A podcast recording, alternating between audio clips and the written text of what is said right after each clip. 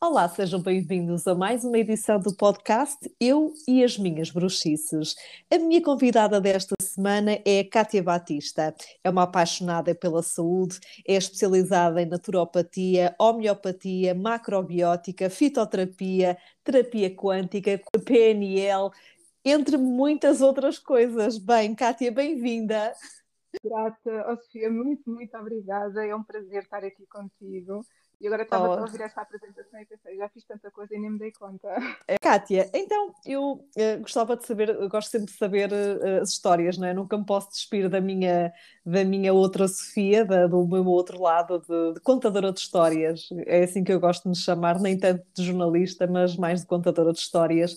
Como é que, como é que esta paixão pela área da saúde uh, apareceu na, na tua vida? Olha, desde que eu me lembre, eu gosto de saber o porquê das coisas. Sempre fui uma pessoa de porquês. Na altura não sabia que era causas das coisas, mas uhum. uh, levei esta questão dos porquês mesmo na área da saúde. Eu gostava muito de saber o corpo humano, uh, mesmo ao nível da biologia também, como é que as plantas cresciam. Sempre tive este interesse. Depois, um bocadinho mais tarde, uh, as aulas com, com professores que realmente foram altamente apaixonantes para mim, professores que desenvolviam mais o lado sensorial, mais o lado uh, emocional. Para mim sempre foi muito, muito importante.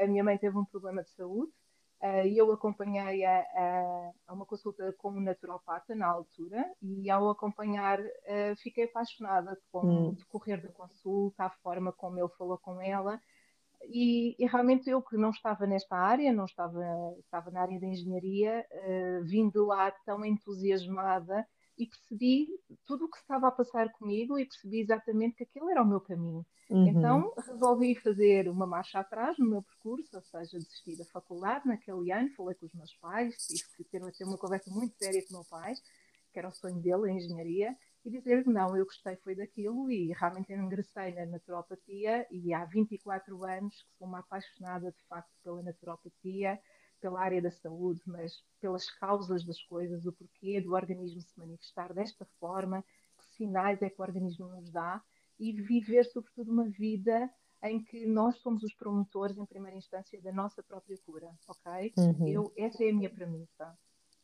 é, é incrível, estava a ouvir-te e, e, não deixo de me sentir também tocada pela tua história, porque uh, nós não nos conhecemos uh, presencialmente, mas vamos nos seguindo e uma coisa que eu já percebi é que temos a mesma paixão pela, pela área da alimentação e necessariamente por um episódio que, que nos foi causado. Eu, uh, a minha mãe faleceu há 13 anos com um tumor no estômago um, e eu desde então fui tentar, para além de tentar perceber porque é que me aconteceu a mim, fui também tentar perceber, mas que impacto então é que, que a alimentação pode ter na minha saúde. E desde aí um, eu confesso que sou, sou apaixonada pela área da nutrição e em nutrir-me, porque eu digo sempre, no, para mim nutrir-me, escolher os meus melhores alimentos é um ato de amor incondicional próprio para mim. Eh, concordas com, com o que eu estou a dizer? Completamente. Eu digo-te mais. Uh, eu estudo alimentação vibracional, é uma, uhum. um dos meus grandes campos de atuação atualmente, é não perceber só as macromoléculas que os, que os alimentos têm e que nos dão, nos transmitem, ou seja, os nutrientes, mas é perceber a vibração de cada alimento. E como eu estou muito dedicada à física quântica, à medicina quântica, à terapia quântica, agora estou a estudar os alimentos nessa vertente e vejo processos verdadeiramente transformadores com as pessoas que eu acompanho, com os meus pacientes a intenção da forma como nós cozinhamos é um ato de amor, a uhum. forma como nós mastigamos é outro ato de amor, a forma como nós assimilamos, que está mais dependente de nós do que aquilo que nós pensamos, achamos que a partir do momento em que passa na garganta já não depende de nós, não, uhum. depende da forma como nós metabolizamos, e tudo isso tem um efeito fantástico na nossa saúde, na nossa vitalidade, na nossa energia, uh, na qualidade das nossas células, por isso nós somos os nossos primeiros cuidadores e aquilo que nós metemos no organismo tem que ser de muito boa qualidade se nós queremos ter células de boa qualidade. Por isso, corroboro inteiramente com aquilo que tu disseste. A alimentação é a base das nossas células e é a base para termos células felizes. Não é só isso, é um facto, mas é muito importante aquilo que nós nos nutrimos, desde o respirar ao alimento e a forma como digerimos o alimento e também aquilo que deitamos fora uhum. proveniente do alimento. Tudo isso, diz o que entra na boca até aquilo que sai pelo ânus, é muito importante tomarmos conta. Porque nós não somos só aquilo que nós comemos, mas também aquilo que nós digerimos. Porque um alimento pode ser muito bom para mim. Vou dar um exemplo. Eu adoro grão, mas o grão não funciona para o meu intestino. Então, pode ser, pode ser um super alimento, mas para mim não é. Não é? é eu dou um exemplo, a mesma coisa com os brócolos. Os brócolos são muito saudáveis, mas não é para todas as pessoas. Exatamente, então é percebermos que, que nosso, no nosso corpo é uma máquina perfeita, só temos é que lhes dar, lhe dar primeiro saber ouvi-lo, que eu acho que é das coisas fundamentais, uh, e depois uh, dar-lhe aquilo que ele efetivamente precisa. Kátia, explica-me o que Eu que sou uma apaixonada pela alimentação, fiquei logo aqui os meus sininhos a tocar. O que é que é alimentação vibracional? Então é exatamente isso, ou seja, todos nós temos vibração, não é? Nós todos uhum. temos energia. Então, qual é a qualidade de energia de um determinado alimento? E existe uma escala, uh, existem neurocientistas, existem pessoas que estudaram as escalas energéticas, uhum. uh, inclusive vou fazer uma palestra no sábado sobre isso, desde já estás convidada. Muito bem. pessoas quiserem sobre o assunto, eu faço workshops também sobre esta temática, é nós percebemos o que é que a energia do alimento, ao entrar em consonância com a nossa própria energia, o que é que isto vai acontecer, o que é que acontece dentro de nós. E por isso é que também o ato de mastigação é tão importante. Imagina o que é, estás a mastigar alguma coisa e estás extremamente chateada. Ou seja, uhum. até a forma como tu mastigas, a energia que tu estás a gerar com isso, vai alterar a metabolização interna do organismo, dentro do organismo. Mas agora imagina também que um alimento foi eh, colhido demasiado cedo, que não maturou na árvore ou que não maturou. Então a energia daquele alimento é uma energia alterada. Isto de um ponto de vista por isso temos que ter em atenção também o tipo de alimento, a forma como nós confeccionamos o alimento, a forma como nós mastigamos o alimento. Por isso, a alimentação vibracional fala de todos estes campos, desde uh, a energia primária do alimento em cru, eu estou a falar daqui alimentos inteiros, o que é que isto uhum. quer dizer? Frutas, legumes, não já alimentos processados, que já levaram alterações, uh, até depois, inclusivamente, a interação entre o alimento e o nosso organismo humano que é que acontece estas fases todas? Isto é, é, é, um estudo muito aprofundado, é uma forma, há uma forma de avaliarmos isto, há uma, uma mecânica para avaliarmos, uh, avaliarmos isto, científica, uh, e isto é muito, muito importante para nós percebermos, inclusivamente, depois o, a acidificação que acontece dentro do nosso organismo. Uhum. Há muitas pessoas que sabem disto. Eu não estou a falar do pH do sangue, isso é relativamente uhum. estável, existe, mas estou a falar do, do pH, por exemplo, do próprio metabolismo orgânico. Uh, e esta parte percebemos se estamos mais alcalinos, se estamos mais ácidos, perceber depois também, inclusivamente, ao nível das nossas fezes, que eu dentro da naturopatia peço muito aos pacientes para olharem para aquilo que sai do nosso corpo. Uhum. É um bom indício que nós percebemos o que é que se passa lá dentro. E aí nós conseguimos perceber todo este funcionamento. Que giro. É, é, uma área, é uma área apaixonante para mim, confesso também. Um, e, e, também um, os alimentos acabam por ter, por exemplo, um, recordo-me, estou-me a recordar propriamente da, da, cenoura, que tem duas energias muito diferentes, não é? A parte mais doce, que está em contacto mais com a terra, tem uma energia mais, mais yin, e a parte mais do, do col, não é? Como teve meio pouco contacto com a terra, mais yang. Também podemos alimentar-nos com essa consciência, não é? Daquilo que é mais tem energia mais feminina e outra energia mais masculina. Sim, completamente. Esse é outro lado muito importante que eu estudo, o yin yang, ou seja, uh, o lado mais feminino e o lado mais masculino em todas as, todas as perspectivas que isto se aplica, ok? Também temos depois na perspectiva da contração e da expansão, temos na perspectiva também mais do interior e mais do exterior, Uh, e se nós repararmos, a alimentação vai variando um bocadinho, até por exemplo das estações do ano.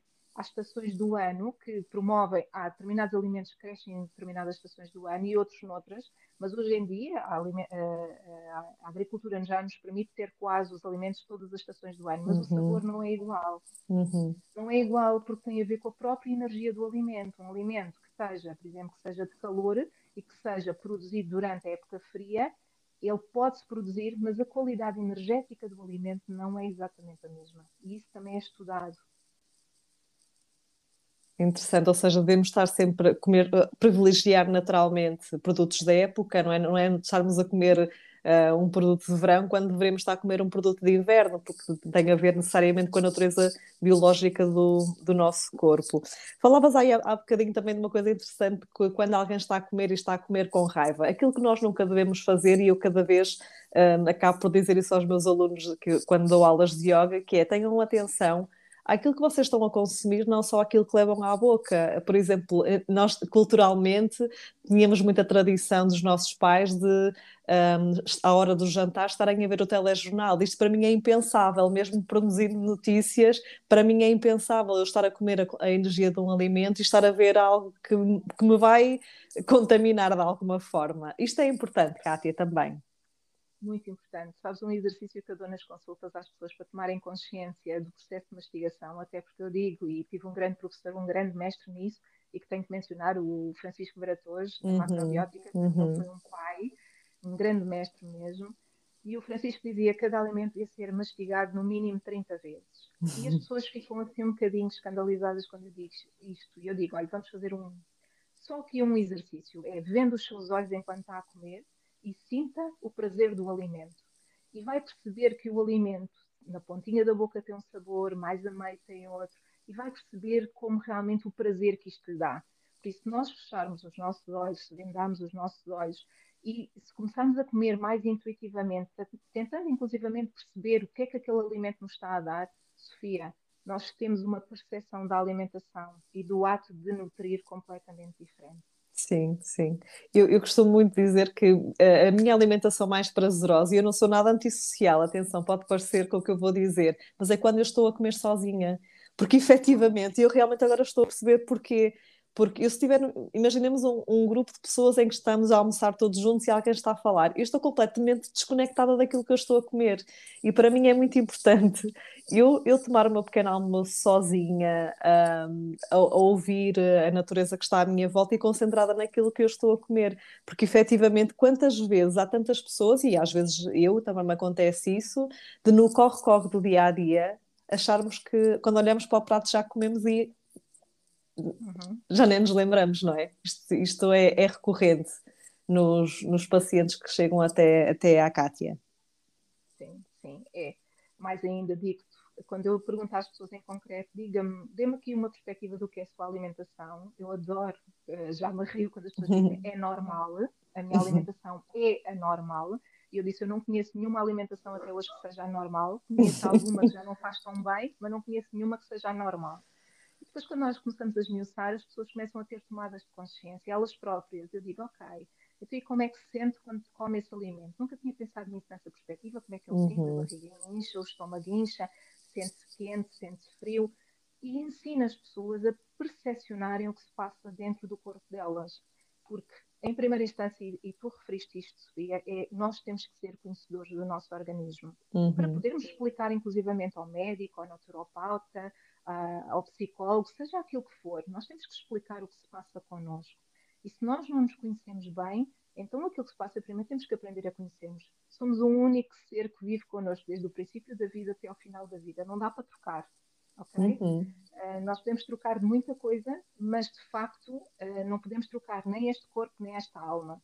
Então é bom aprender a lidarmos com ele, com o nosso corpo, com a nossa alma, com esta interação, com o crescimento, com as várias fases da vida, desde criança a sénior, percebermos também aquilo que realmente somos, quem somos na essência. Então, o meu trabalho enquanto naturopata, e eu sou uma naturopata regenerativa, é assim que eu me chamo, uhum. é o trabalho que eu mais gosto de fazer, é ajudar as pessoas a descobrirem-se e a descobrirem o seu potencial. E isto apaixona-me, Sofia, que neste momento tenho as lágrimas Bonito, que bonito. Que bonito. E acho que é, acho que é um caminho tão bonito um, quando se fizer essa, essa profissão e saber que é o catalisador, o potenciador da pessoa fazer esse mergulho interno, de amarmos a nossa nave, que é o nosso corpo, que nos foi dada para esta, para esta missão finita, não é? Que nós às vezes também nos esquecemos disso, disto que nós estamos aqui apenas de passagem. Um, e amarmos e aceitarmos é um dos meus mantras da minha vida. Eu amo e aceito-me tal como sou. Eu, eu, acho, eu acho mesmo fundamental como é que há, há três aspectos, há, há, muitos mais, mas eu acho que há uma iliteracia enorme de temas que, que nos tocam na nossa vida inteira e com os quais vamos conviver sempre. Um deles é a alimentação, ninguém nos ensina isso na, na escola, não é? Ninguém nos ensina, uh, ensinam-nos a fazer um bom prato, mas não nos ensinam em casa a, a olha que alimentos são, são bons para, para nós. Um, a iliteracia financeira também ninguém nos ensina uhum. rigorosamente nada sobre poupança, o que é que nós, qual, qual, é que deve o que é que devemos poupar e o que é que é um investimento e não é. E, e, outro tema que eu acho fundamental tem a ver com, com o sistema de ordem sistémico familiar, que eu acho que são, que são bases tão importantes na construção do ser humano e com, são coisas com as quais nós vamos viver a vida toda e que ninguém nos ensina. Então acho mesmo, acho mesmo importante as pessoas despertarem para para estes, para estes temas, porque são temas que, que nos tocam diariamente e a alimentação, um, sem dúvida, é, é um deles. Mas não deixa de ser interessante, e falaste aí numa, numa questão que tem a ver com o consumo de proteína. É muito interessante e eu observo muito isto nas consultas médicas, nas poucas que vou, porque saio sempre lá achar que sou um bocado um ET. Uh, ainda muito recentemente estive numa, numa consulta de medicina no trabalho e quando disse logo, lá que era vegetariana, a senhora veio-me logo com um relambório de falar-me da vitamina B12. Eu tive-lhe a explicar, olha, vou-lhe falar de um, de um poderoso um, assunto relacionado com a vitamina B12. Está a ver umas sementes de cânhamo? Então eu terminei aquela a minha consulta, que deveria ser para mim, a dar uh, dicas e receitas à, à médica porque ela também gostaria de ser vegetariana, mas não consegue porque não sabe como. então, eu achei interessante e olha que giro. Um, mas ainda há muita iliteracia, mesmo na, na, própria comunidade médica, eu acho que ainda há muito desconhecimento de, e acho que é urgente cada vez mais um, estarem informados. Eu concordo tanto contigo, Sofia, até porque é o seguinte, a mim choca-me, e vou usar mesmo esta palavra. Sim se nós comemos todos os dias, se nós respiramos todos os dias, como é que uh, a medicina convencional, os médicos, não dão importância, a devida importância a estes dois fatores tão importantes, que é a respiração e a alimentação? Uhum. E eu digo-te, uh, pegando aqui e juntando os dois, a primeira coisa que a gente faz assim que nasce é respirar. Uhum. E nós vamos perdendo a capacidade de respirar convenientemente ao longo da nossa vida. A maior parte das pessoas não respira diafragmaticamente, nem sabe se tem um diafragma, quanto mais não se sabe acalmar, não se sabe apaziguar, não se sabe tranquilizar, não sabe utilizar a sua energia, um, a energia da respiração, para em seu próprio usufruto. E é relativamente à alimentação. Uh, muitas vezes ensinam-nos, e eu ouço isto por parte dos meus pacientes, que é quando estou estressado, vou beber água com açúcar. Uh, quando me sinto que estou quase a desmaiar, bebo água com açúcar, ou então é porque estou a precisar de uma pedrinha de sal. Uhum. E eu penso e fico sempre, mas a que propósito? Ah, porque o médico me disse, ou porque a sociedade assim o diz, porque são os mitos. Então vamos lá equacionar o que é que isto quer dizer, estes hábitos que nós estamos a fazer. E também eu, quando vou à ginecologista, também não vou a muitas consultas, uh, e a última vez que fui, tivemos esta conversa e a ginecologista, uhum. até acabámos por falar da questão dos miomas, da endometriose, uhum. etc. E a médica disse, mas a alimentação tem impacto nessa área? eu, fundamentalmente também tem impacto nessa área, por isso uhum. não pareça. E tive que lhe contar um bocadinho da minha história, eu sou macrobiótica há muitos anos, um, e tive que lhe contar um bocadinho da minha história e, e, perceber exatamente que a alimentação mudou também a minha vida e a minha percepção uh, do que é que é viver. Porque tu falavas há bocadinho da questão do, dos alimentos e, e das carnes, mas existe a questão do açúcar. Uhum, e o uhum. açúcar hoje em dia é, e, e, quem há pessoas que podem ficar chocadas com isto, mas é uma droga lícita. Sim, sim, sim, sim, sem mas dúvida. É uma droga. Relativamente à obesidade, sabes, eu trabalho aqui, é um trabalho sistémico, agora pegando aqui na outra área que tu uhum. falaste que é muito importante, porque nós aprendemos a nutrir-nos com os nossos pais, ou seja, uhum. em ambiente familiar, com a família mais alargada, avós, tios, etc. E os hábitos de consumo muitas vezes estão associados um, a vazios que as pessoas têm dentro delas. Sem Nós dúvida. Toda a vida vimos comer de determinada forma, mas o meu pai já fazia, o meu tio já fazia, na minha família é assim que se faz. Depois ainda temos aqui uma questão cultural da zona do país, referente à zona do país, onde estamos, os hábitos estão muito.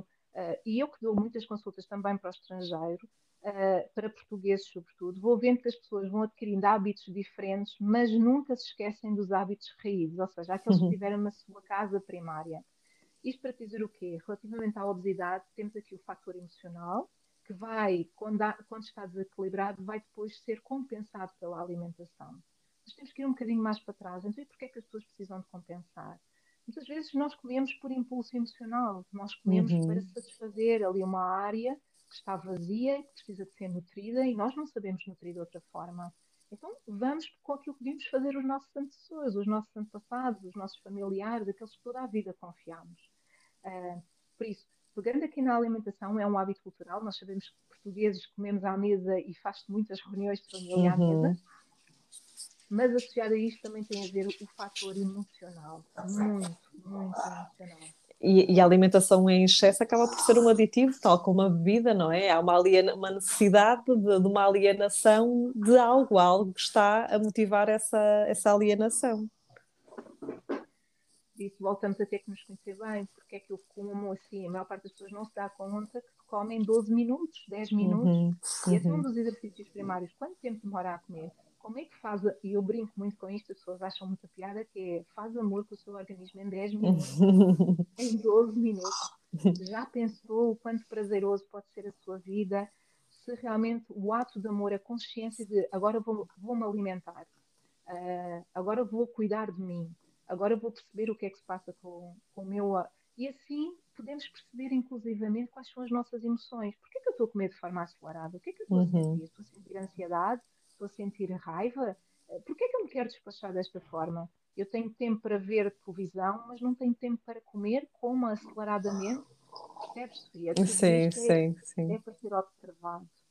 Eu, eu, por acaso, recordo-me que há uns, eh, há uns meses estive numa consulta com, com uma médica, um, com a minha endocrinologista, e estava-lhe a explicar uh, os biótipos do, do Ayurveda e estava-lhe a dizer: Olha, eu preciso muito de comer uh, tubérculos, que eu preciso muito de enraizar. Porque sou vata, portanto, sou vata e pita, está a ver, o... e, ela, e a dada altura eu estava, eu, Sofia, no meu mundo a falar e tinha a médica assim a olhar para mim e ela a dizer, mas o que, é que, que, é que é isso, tubérculos? E era assim, assim, Sofia, realmente tu estás, és mesmo vata, já lá foste. E a médica assim, mas você precisa de comer o quê? Explique-me lá melhor. E eu preciso de comer coisas que vêm da terra, está a ver? Porque eu preciso de enraizar, porque estou sempre lá em cima, está a perceber? E, e a dada altura eu senti que ela não está a perceber nada daquilo que eu estou a tentar lhe explicar. Então eu estava-lhe a dizer que eu melhorei muitas análises porque eu acho que era disso, era da minha necessidade de enraizar. E ela estava a olhar para mim, ela, mas através da alimentação, eu senti mesmo que ela estava a olhar para mim e dizer-me assim: esta senhora não não funciona muito bem. Sabes uma coisa, a primeira medicina que existe é a medicina ayurvédica. Sim, então, sim, logo sim. ali é interessante como não se estuda isso, estuda-se a partir de Hipócrates, uhum. Eh, que é importante, ok, e é o pai da medicina, mas temos que ver que a raiz é como nos nutrimos e como a medicina ayurvédica, eu estudei bastante a medicina ayurvédica, é tão importante. Agora, estavas a falar dos três biotipos, bata, pita e kapha, nem uhum. sequer uh, tradicionalmente nós no, Uh, no Ocidente pensamos desta forma, não é? Pata piticar assim um bocadinho Sim, sim, sim. Mas, mas não deixa de ser engraçado. Há um livro que, que eu li e que me marcou profundamente, um, até porque na altura em que eu perdi a minha mãe houve um desinteresse meu por parte da medicina em, em jeito de, de mágoa minha, então foi tentar perceber as outras áreas de conhecimento. E há um livro que me, que me fascinou e que me disse assim: Olha, é mesmo isto que eu pretendo trazer para a minha vida. O livro chama-se Lugar do Médico é na Cozinha. E é mesmo isto que eu pretendo. Que, que, eu, que eu levo para a minha vida, que é eu tento me nutrir, o meu medicamento é o meu alimento, não é? Aliás, Hipócrates diz isso, não é? Que o teu alimento seja o teu medicamento. Então, é trazer todas estas áreas, mas e aquilo que eu depois vejo em muitos médicos, e eu tenho, aliás, dois amigos médicos e que, lhes digo, e que vejo médicos altamente, muito pouco nutridos, com muita desinformação. Aliás, os nutricionistas continuam a dar uma bolacha, três bolachas Maria. E eu digo assim, bem, eu não sou dessa área e perdoa-me quem nos está a ouvir e que é desta área, mas fico assim, bolas, será que não há tempo para aprender mais nada? Será que não há tempo é para é uma questão cultural, porque ainda estamos muito uh, na história da dieta mediterrânica, que é fantástica, também a estudei, uh, mas nós não somos todos iguais e nós temos que olhar para os nossos órgãos de uma outra forma. Não só por isso. O ponto de vista é olhar primeiro para dentro do ser humano, perceber o que é que se passa com o ser humano e depois quais os alimentos ideais para este ser humano. E o pensamento da medicina convencional, do nutricionismo, é ao contrário. Estes alimentos são saudáveis, por isso, se comeres estes alimentos, vais ficar saudável. E isto já não se adequou aos tempos de hoje. Não se adequou por tudo. Primeiro, porque há alimentos que são saudáveis e ainda assim estão-se a tornar menos saudáveis por causa da água, por causa dos terrenos, por causa da poluição, uhum, sem todos dúvida. estes fatores. Por isso, primeiro vamos olhar para o ser humano. E cada ser humano aqui é único. A forma como nós metabolizamos, Uh, a anamnese que eu faço aos meus pacientes tem mais ou menos 45 minutos de anamnese, em que eles me contam exatamente tudo, desde a barriga da mãe, que eles conseguem me dar essa perspectiva. Uh, a infância, a adolescência, até a idade atual. E Bem, que bonito. também os alimentos que as pessoas vão comendo, as emoções que foram digerindo ou que foram engolindo, ok? A forma como aprenderam a respirar, os locais onde viveram, a simbiose que tinham com os sítios onde viveram, com as casas onde viveram, tudo isto é a história daquela pessoa. Tu estavas a dizer que gostas de histórias, eu também gosto de histórias, cada pessoa é única. E digo mais, eu aprendi imenso com as pessoas que me procuram. Mas tanto, Sofia, eu sou tão rica nessa Sim, sim, sim. Que bonito. Portanto, as, nas consultas uh, juntas cinco pilares da saúde, tal como disseste, o físico, o biológico, o mental, o emocional e energético. Isto aqui é uma viagem muito profunda, Kátia. Pai, eu entrego muito, Sofia. Eu dedico mesmo àquela pessoa. Para mim é uma benção. Eu digo, eu em todas as consultas agradeço às pessoas. Agradeço por me permitirem descobrir um bocadinho mais, porque as pessoas trazem sempre alguma coisa para eu me descobrir também a mim. Há sempre coisas que fazem rapor cá dentro. Uhum. E por outro lado, por poder estudar um bocadinho mais estudar. O plano terapêutico que eu faço é um plano muito detalhado para essas cinco áreas que tu mencionaste. E quando eu falo da parte energética, é da vitalidade das pessoas, o acordarmos de manhã com energia, o acordarmos disponíveis para a vida, o darmos uma intenção ao dia, o darmos uma intenção à aprendizagem que queremos fazer hoje, o observarmos as, as outras pessoas, os mensageiros que as outras pessoas nos são na nossa vida, uhum. dizemos, ok, eu vou refletir sobre isto e vou ver que mensagem é que é para mim, estarmos atentos, atentos por fora e atentos por dentro, ok? Um, por isso as consultas refletem isto. Eu quando marco uma consulta, a primeira consulta tem sempre uma duração de duas horas, nós fazemos esta viagem em conjunto e depois há um plano que eu, que eu faço, mas sempre é um plano acompanhado. O que é que isto quer dizer? Eu proponho algumas coisas à pessoa, a pessoa também tem intervenção no plano que eu estou a propor. Eu não ponho uhum. um plano fechado tem que haver, porque a pessoa tem que estar estimulada para o fazer, tem que ver aquilo na sua vida do dia a dia, tem que ser execuível de ser praticável, percebes? Então, uhum. nessa medida, nós construímos um plano. Depois fazemos um follow-up na consulta seguinte: o que é que resultou, o que é que não resultou, o que é que vamos melhorar, o que é que sentiu. Então, há uma checklist que as pessoas levam para tomarem notas diariamente de um ponto. Não é um, um grande testamento, bastam cinco minutos em que a pessoa esteja ali atento e a tirar uma nota sobre o seu dia. E isto vai fazendo com que as pessoas sejam educadas a perceber o seu organismo. É esta a estratégia que eu utilizo para ajudar a educar as pessoas uh, numa autocuidado e numa autoperceção de si próprio. A estarem atentas, não é? É, é, quase como um diário de bordo, que bonito. Eu estou aqui a ouvir-te e já me estou, já estou a dizer que no final, Cátia, vamos marcar uma consulta, porque, porque eu adoro saber mais. Eu, tal como tu disseste, eu, eu, sou uma buscadora de mim, eu adoro e, e que também sou, sou super questiono tudo e mais alguma coisa. Portanto, uh, gosto não gosto de coisas dadas por adquiridas, porque eu não sou um dado adquirido. Eu acho que, que às vezes, de três em três meses, nós somos como aquelas camadas de cebola em que vão despindo várias camadas. E, e, às vezes eu já nem me imagino se há três meses. Então é mesmo é mesmo interessante observarmos como é que dos nossos processos onde é que onde é que eles nos levam. É mesmo bonito perceber quando nos entregamos.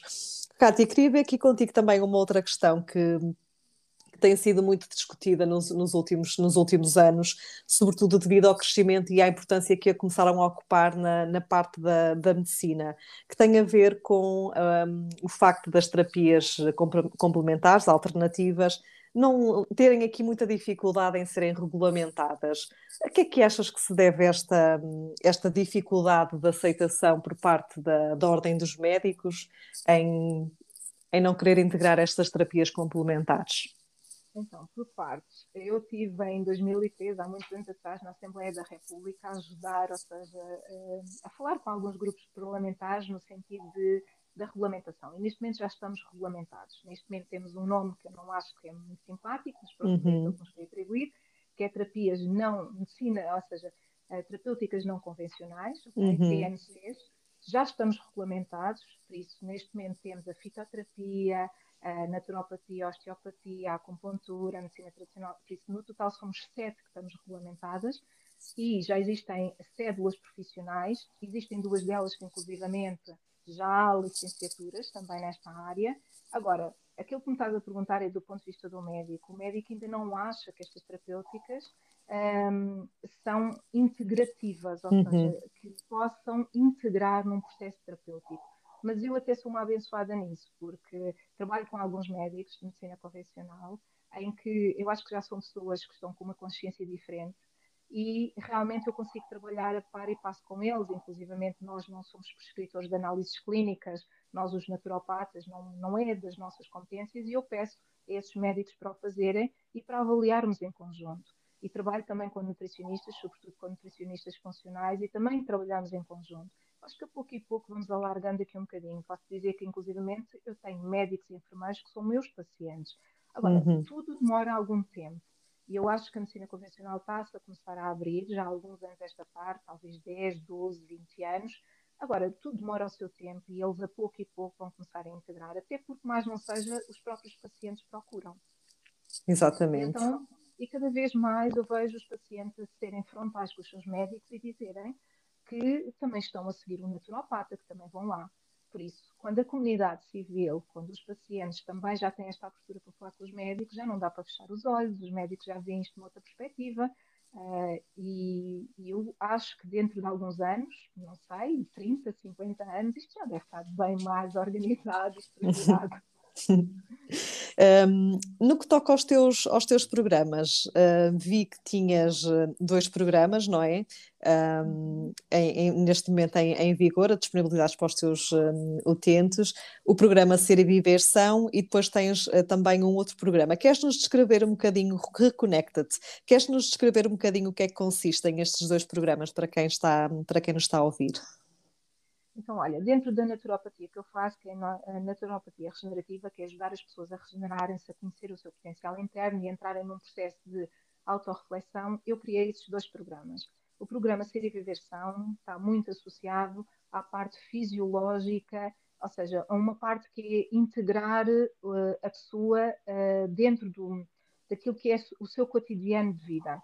Um, e aqui estamos a falar das coisas práticas, por exemplo, não só o que escolher para comer, como também a ter a noção do que é que são os seus tempos livres e que qualidade é que pode dar aos seus tempos livres, porque uma coisa é nós termos tempo livre, outra coisa é não estarmos no tempo livre. Uhum. As pessoas não estão no momento presente.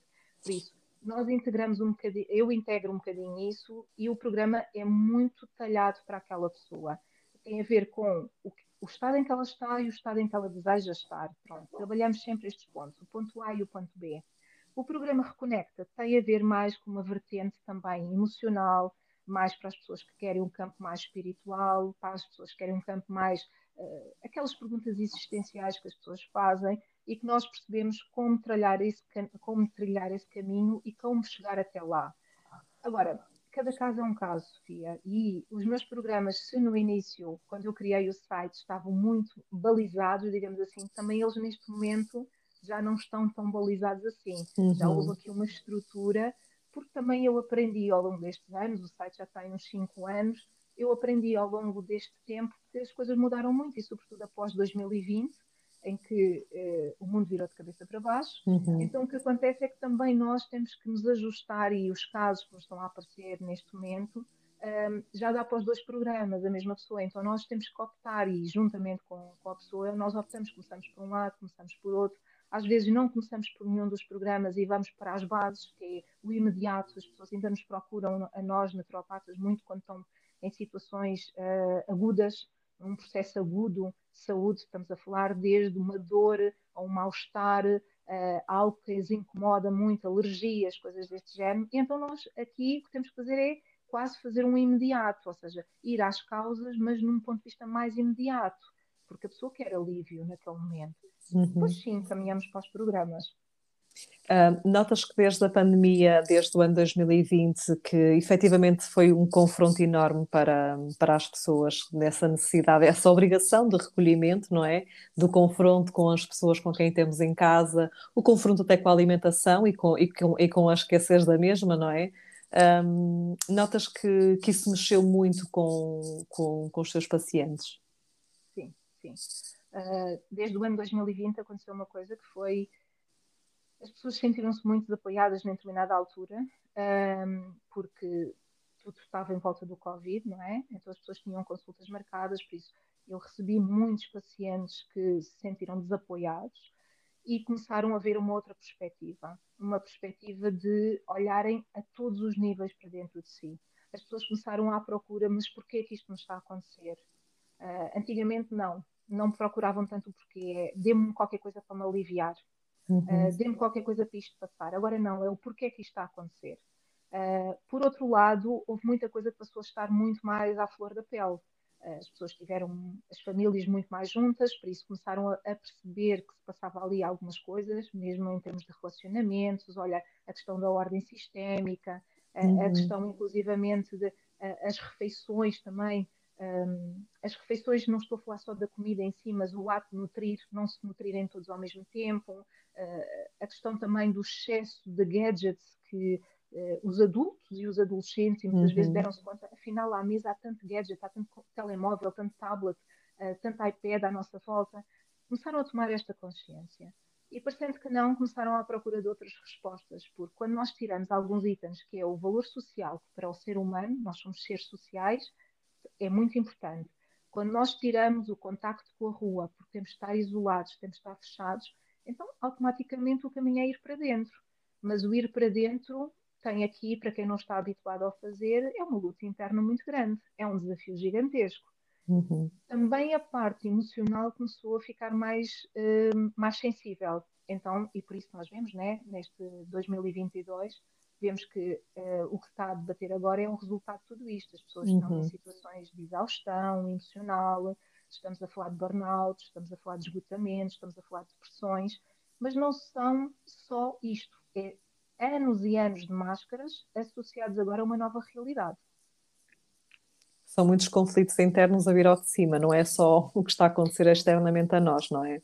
Uh, Kátia, tu também tiraste formação em PNL e em coaching. Foi, sentiste que era importante para ti conciliar essa, essa vertente do PNL para perceberes que, que crenças limitadoras é que poderiam estar na base de determinados comportamentos?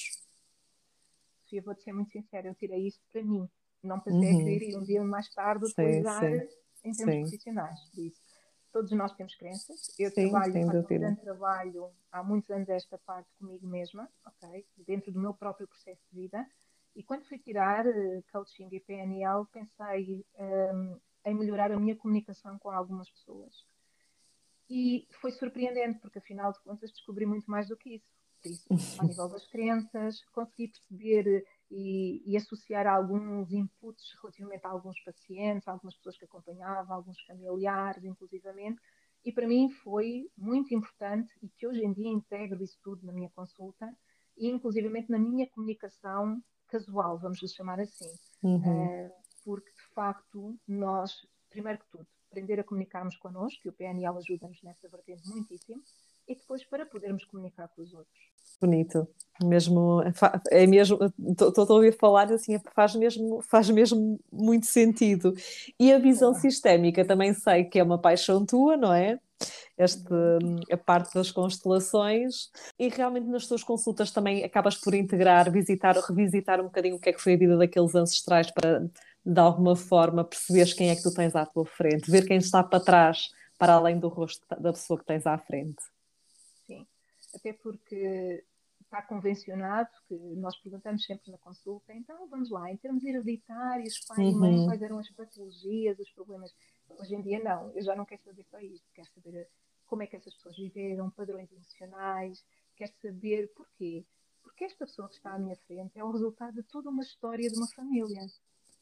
E muitas vezes essa história, há lealdades inconscientes, há um, situações que foram vividas de uma forma e o mais interessante, Sofia, hoje em dia eu ainda estudo constelações, estou no segundo ano, uh, mas já utilizo as constelações na minha prática clínica e está a ser tão interessante ver a modificação na vida das pessoas, a transformação, as tomadas de consciência, a leveza com que as pessoas ficam por perceberem, finalmente, como algumas me dizem, perceberem as atitudes delas, as atitudes de, dos, dos, seus familiares, os pais, os avós, e fica tudo tão mais apaziguado, tudo tão mais tranquilo, que é impressionante vermos isto. E, e, e, as pessoas que nos ouvem podem dizer assim, mas o que é que isso impacta na, na saúde direta das pessoas? Muitíssimo. Muito mesmo. Muitíssimo.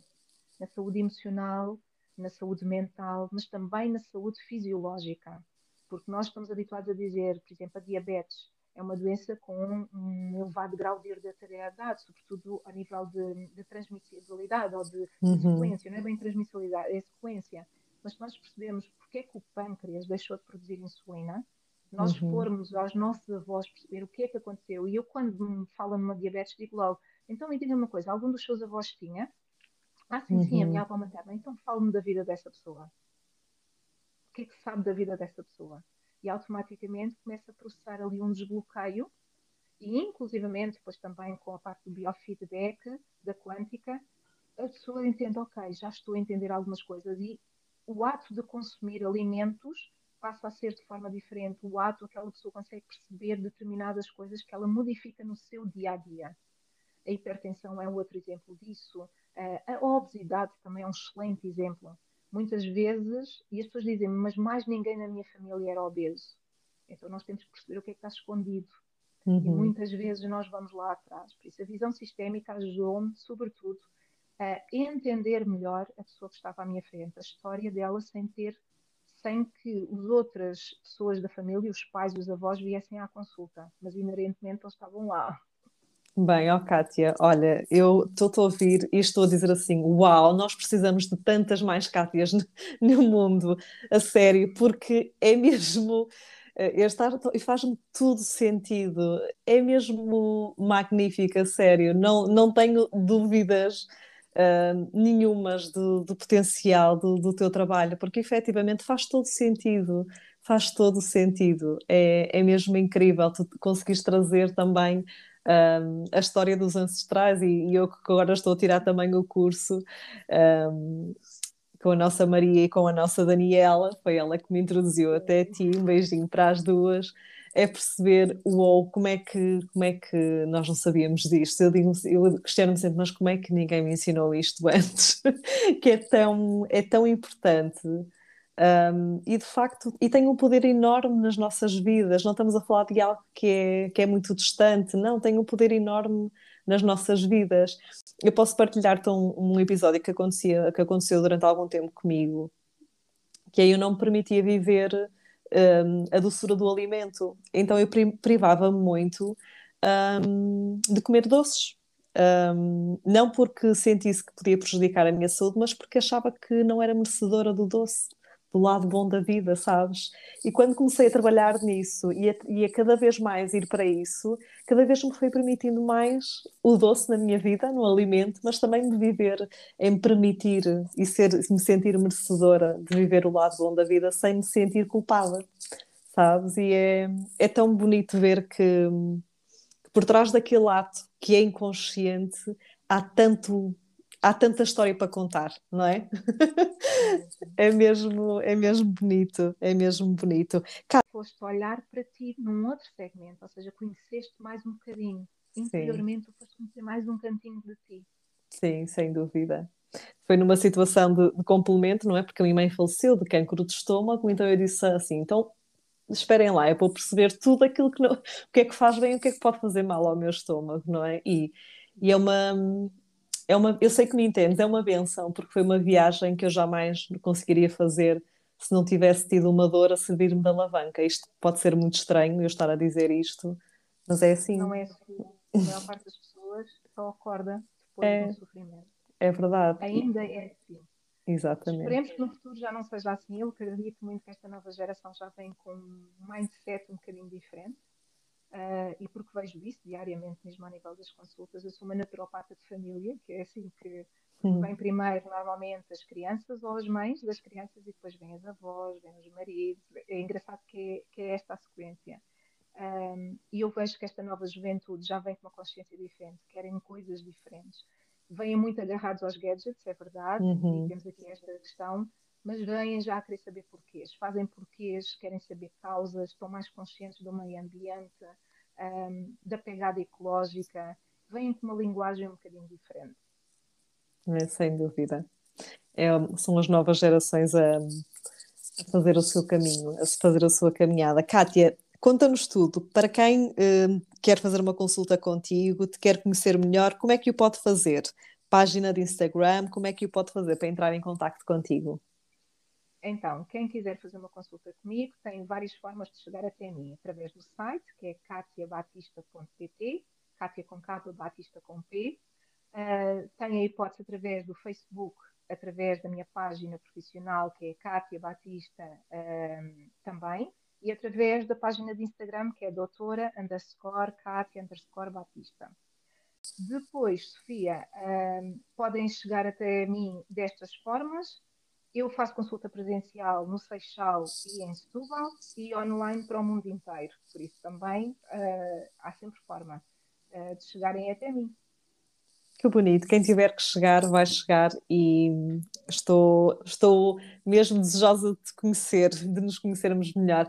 Kátia, muito obrigada. Eu tenho só uma última pergunta. Qual é que é o teu mantra da tua vida, se é que o tens? é engraçada essa pergunta. Não sei, eu, eu, nunca fiz esta pergunta no podcast, mas apeteceu-me fazer agora. Pronto, eu respeito sempre. Não, tem, tem. É viver uma vida leve, fácil, fluida, flexível e saudável. É, aquilo que é uma vida L, três Fs e um S. Por isso, é mesmo leve, fácil, fluida, flexível e saudável. Que maravilha, que maravilha. Kátia, uh, foi uma honra para mim estar a falar contigo. Adorei a tua participação neste podcast. A porta das minhas bruxices do meu caldeirão está aberta, portanto já sabes, volta sempre. Muito obrigada. Eu não te conheço ainda presencialmente, mas quero mesmo conhecer Sofia, dar-te um grande abraço. Muito grata também pela esta tua visão, por isso, para além daquela que é a tua visão uh, de jornalista, teres esta visão mais abrangente, porque também faz um, um trabalho muito importante nessa perspectiva. E, por outro lado, pela tomada de consciência que tiveste e que resolveste fazer uma mudança, não é? Ainda que seja uma mudança após um sofrimento enormíssimo, uhum. mas deste um outro significado à tua vida e à da tua família também a tua consciência alimentar vai reverberar também para além de ti e pelas pessoas que tu tocas, nem que seja com o podcast, nas entrevistas que fazes, em tudo aquilo que fazes. Por isso, muita, muita gratidão. Muito grata. Este episódio fica por aqui. Encontramos-nos no próximo episódio do podcast Eu